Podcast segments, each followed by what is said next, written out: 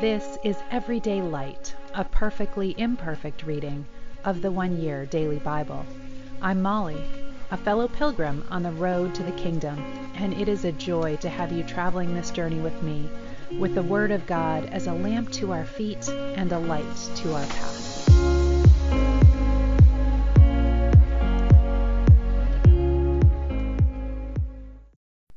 Welcome. This is the one year Bible reading for May 21st, and we begin today in 1 Samuel chapter 29. The entire Philistine army was now mobilized at Aphek, and the Israelites camped at the spring in Jezreel. As the Philistine rulers were leading out their troops in groups of hundreds and thousands, King David, not King David, sorry, David and his men marched at the rear with King Achish. But the Philistine commanders demanded, What are these Hebrews doing here?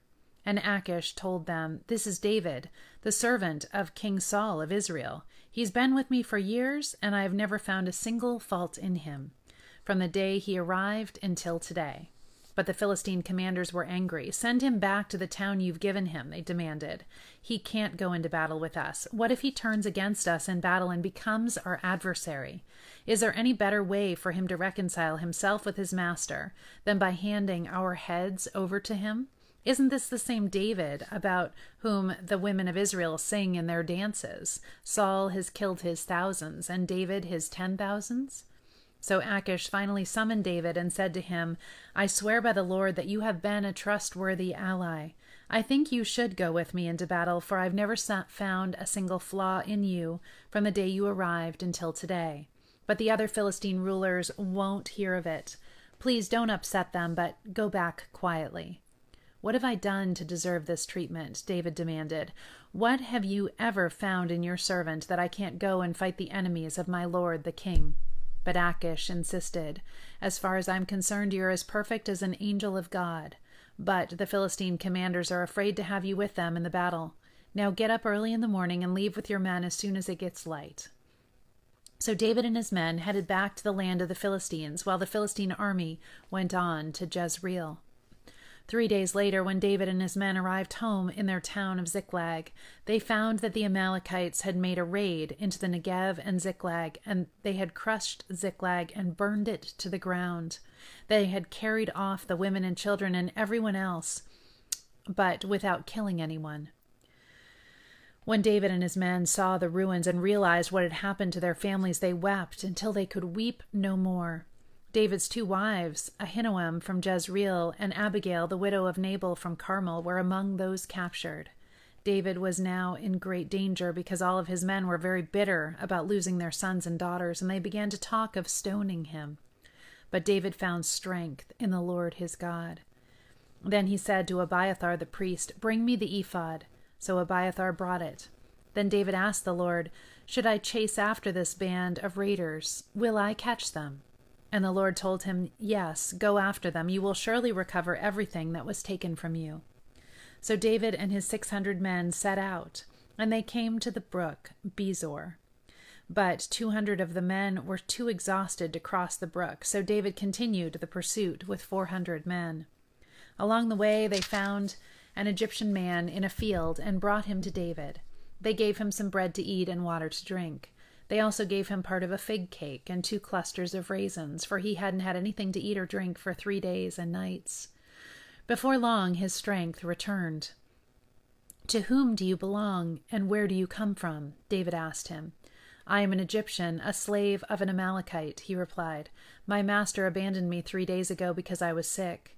We were on our way back from raiding the Kerethites in the Negev, the territory of Judah, and the land of Caleb and we had just burned Ziklag. Will you lead me to this band of raiders? David asked. The young man replied, If you take an oath in God's name that you will not kill me or give me back to my master, then I will guide you to them. So he led David to them, and they found the Amalekites spread out across the fields, eating and drinking and dancing with joy because of the vast amount of plunder they had taken from the Philistines and the land of Judah. David and his men rushed in among them and slaughtered them throughout that night and the entire next day until evening. None of the Amalekites escaped except 400 young men who fled on camels. David got back everything the Amalekites had taken and he rescued his two wives. Nothing was missing, small or great, son or daughter, nor anything else that had been taken. David brought everything back. He also recovered all the flocks and herds, and his men drove them ahead of the other livestock. This plunder belongs to David, they said. Then David returned to the brook Besor and met up with the two hundred men who had been left behind because they were too exhausted to go with him. They went out to meet David and his men, and David greeted them joyfully. But some evil troublemakers among David's men said, They didn't go with us, so they can't have any of the plunder we recovered. Give them their wives and children and tell them to be gone. But David said, No, my brothers, don't be selfish with what the Lord has given us. He kept us safe and helped us to defeat the band of raiders that attacked us. Who will listen when you talk like this? We share and share alike, those who go into battle and those who guard the equipment. From then on, David made this a decree and regulation for Israel, and it is still followed today. When he arrived at Ziklag, David sent part of the plunder to the elders of Judah, who were his friends. Here is a present for you taken from the Lord's enemies, he said.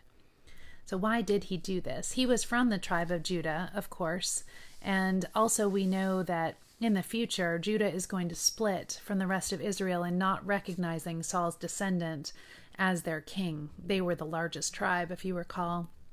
So, David, perhaps anticipating this split, is ensuring their um, friendship with him and their allegiance.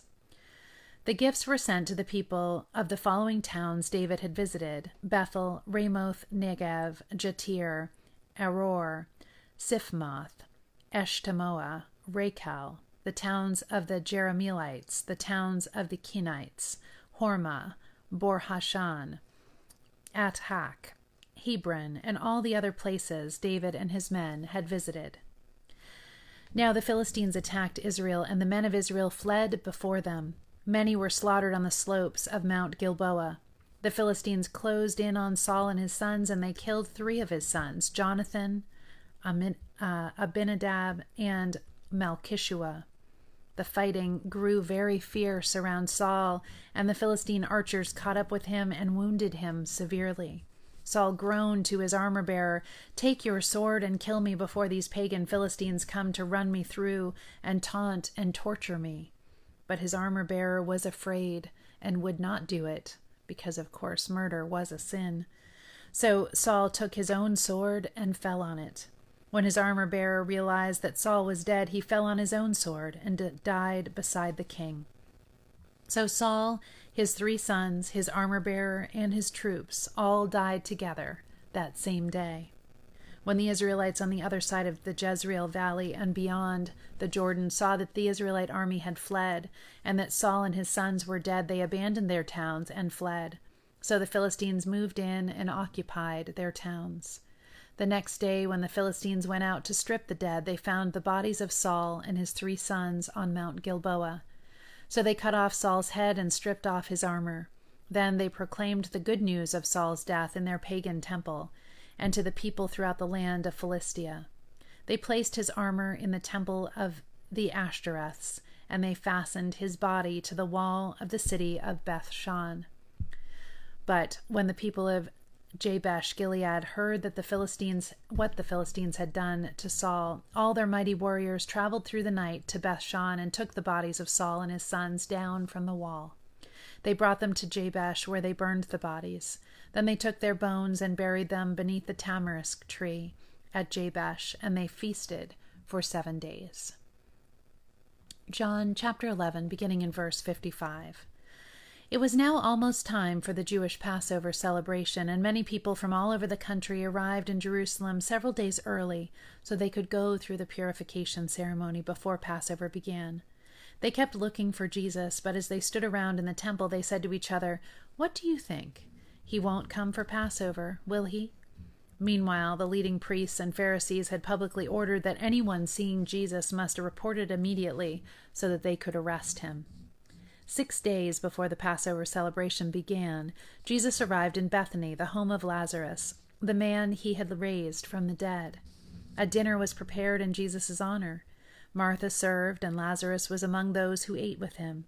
Then Mary took a twelve ounce jar of expensive perfume made from essence of nard, and she anointed Jesus' feet with it, wiping his feet with her hair. The house was filled with the fragrance. But Judas Iscariot, the disciple who would soon betray him, said, That perfume was worth a year's wages. It should have been sold and the money given to the poor. Not that he cared for the poor, he was a thief, and since he was in charge of the disciples' money, he often stole some for himself. Jesus replied, Leave her alone. She did this in preparation for my burial. You will always have the poor among you, but you will not always have me. When all the people heard of Jesus' arrival, they flocked to see him, and also to see Lazarus, the man Jesus had raised from the dead. Then the leading priests decided to kill Lazarus too, for it was because of him that many of the people had deserted them and believed in Jesus. The next day, the, Ju- the news that Jesus was on the way to Jerusalem swept through the city. A large crowd of Passover visitors took palm branches and went down the road to meet him. They shouted, Praise God! Blessings on the one who comes in the name of the Lord! Hail to the King of Israel! Jesus found a young donkey and rode on it, fulfilling the prophecy that said, Don't be afraid, people of Jerusalem. Look, your king is coming, riding on a donkey's colt. His disciples didn't understand at the time that this was a fulfillment of prophecy. But after Jesus entered into his glory, they remembered what had happened and realized that these things had been written about him. Many in the crowd had seen Jesus call Lazarus from the tomb, raising him from the dead, and they were telling others about it. That was the reason so many went out to meet him, because they had heard about this miraculous sign. Then the Pharisees said to each other, There's nothing we can do. Look, everyone has gone after him. Psalm 118 Give thanks to the Lord, for he is good. His faithful love endures forever. Let all Israel repeat, His faithful love endures forever. Let Aaron's descendants, the priests, repeat, His faithful love endures forever. Let all who fear the Lord repeat, His faithful love endures forever. In my distress I prayed to the Lord, and the Lord answered me and set me free. The Lord is for me, is for me, so I will have no fear. Yes, what can mere people do to me? Yes, the Lord is for me. He will help me. I will look in triumph at those who hate me. It is better to take refuge in the Lord than to trust in people. It is better to take refuge in the Lord than to trust in princes. Though hostile nations surrounded me, I destroyed them all with the authority of the Lord. Yes, they surrounded and attacked me, but I destroyed them all with the authority of the Lord. They swarmed around me like bees, they blazed against me like a crackling fire, but I destroyed them all with the authority of the Lord. My enemies did their best to kill me, but the Lord rescued me. The Lord is my strength and my song. He has given me victory. Songs of joy and victory are sung in the camp of the godly. The strong right arm of the Lord has done glorious things. The strong right arm of the Lord is raised in triumph. The strong right arm of the Lord has done glorious things. I will not die, instead, I will live to tell what the Lord has done. The Lord has punished me severely, but he did not let me die. Proverbs 15 24 through 26. The path of life leads upward for the wise. They leave the grave behind. The Lord tears down the house of the proud, but he protects the property of widows. The Lord detests evil plans, but he delights in pure words. And to end, we're back with Selwyn Hughes on conquering these doubts. This called the Doubter's Prayer from John 20, verse 27. Stop doubting and believe. If, after facing your doubts, praying about them, and developing the habit of talking to yourself with a scripture passage that refutes them, they still persist, then seek the help of a minister or a Christian counselor. God has given us three resources to help us whenever we get into spiritual difficulties the Word of God, the Spirit of God, and the people of God. The final answer to doubt may come as you share with an experienced Christian the things that are going on in your heart. If you are not able to get the kind of help I'm suggesting, then get in touch with your nearest Christian bookshop and ask them to recommend some helpful reading on the subject. Whatever you do, don't allow yourself to settle down into a complacent attitude about your doubts. Adopt a positive approach and determine to do something about resolving them.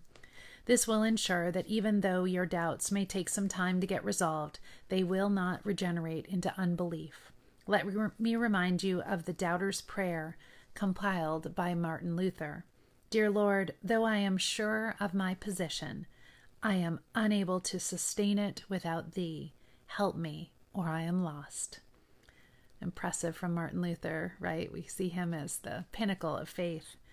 Remember this if the only thing you are able to do is pray, then that by itself will prevent doubt from becoming unbelief. If you go further, however, and adopt the principle of talking to yourself from the Word of God, then you have in your hands the strategy for overcoming every single doubt. Father, help us whenever we don't know what to do to turn naturally to prayer. Then no moment will be empty or fruitless, but help me also to utilize the power of your word, the Bible. Let these two things become my our central strategy. Amen. And I will just reiterate what he said at the beginning, which is do not remain in isolation. Seek out Christian community. The Lord does not intend us to walk our journey of faith alone. We need those to come beside us and to help us. And the enemy wants us to stay isolated, alone, and with our doubts. We find as we reach out to one another that we will discover empathy and find that we're not alone. So, do that today. I pray. And if you don't have anyone to be with, I just pray that um, you will turn that into prayer to the Lord. And that is a prayer He will answer. Love you all. Have a beautiful day.